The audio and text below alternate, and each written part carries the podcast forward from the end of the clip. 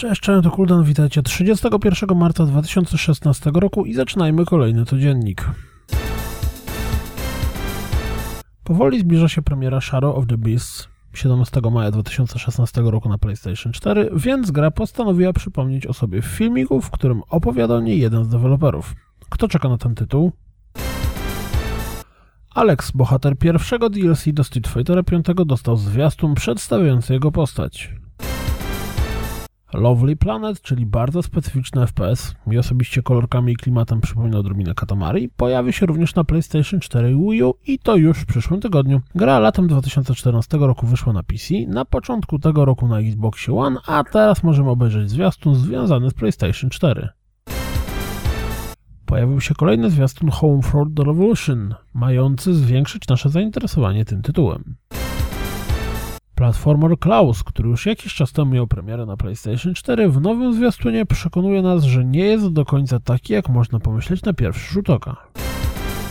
Rozsyłana mailem ankieta dotycząca Mass Effect Andromeda sugeruje, że w tej części ludzkość będzie poszukiwała nowego domu.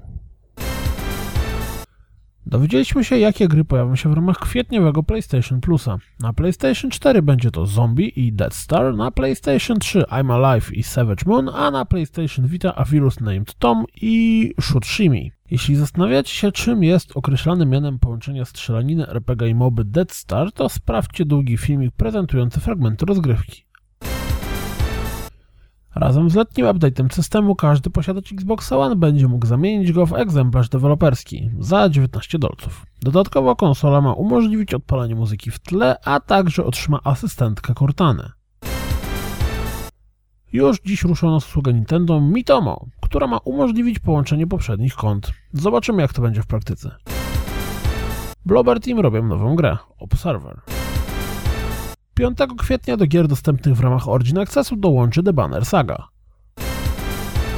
Mimo, że impreza Uncovered Final Fantasy XV w momencie tworzenia tego codziennika jeszcze jest przed nami, to przed czasem poznaliśmy dwie informacje. Premiera Final Fantasy XV odbędzie się 30 września, a jeszcze dziś dostępne będzie demko z fragmentami gry.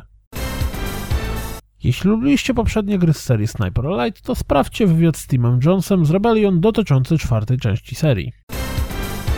Eli Roth przygotował krótką animację związaną, czy też raczej zainspirowaną Dark Souls 3. Warto zobaczyć zarówno animację, jak i making of. To wszystko na dziś, jak zawsze dziękuję za słuchanie, jak zawsze zapraszam na www.rozgrywkapodcast.pl Jeśli doceniacie moją pracę, to wesprzyjcie mnie na Patronite i mam nadzieję słyszymy się jutro. Cześć!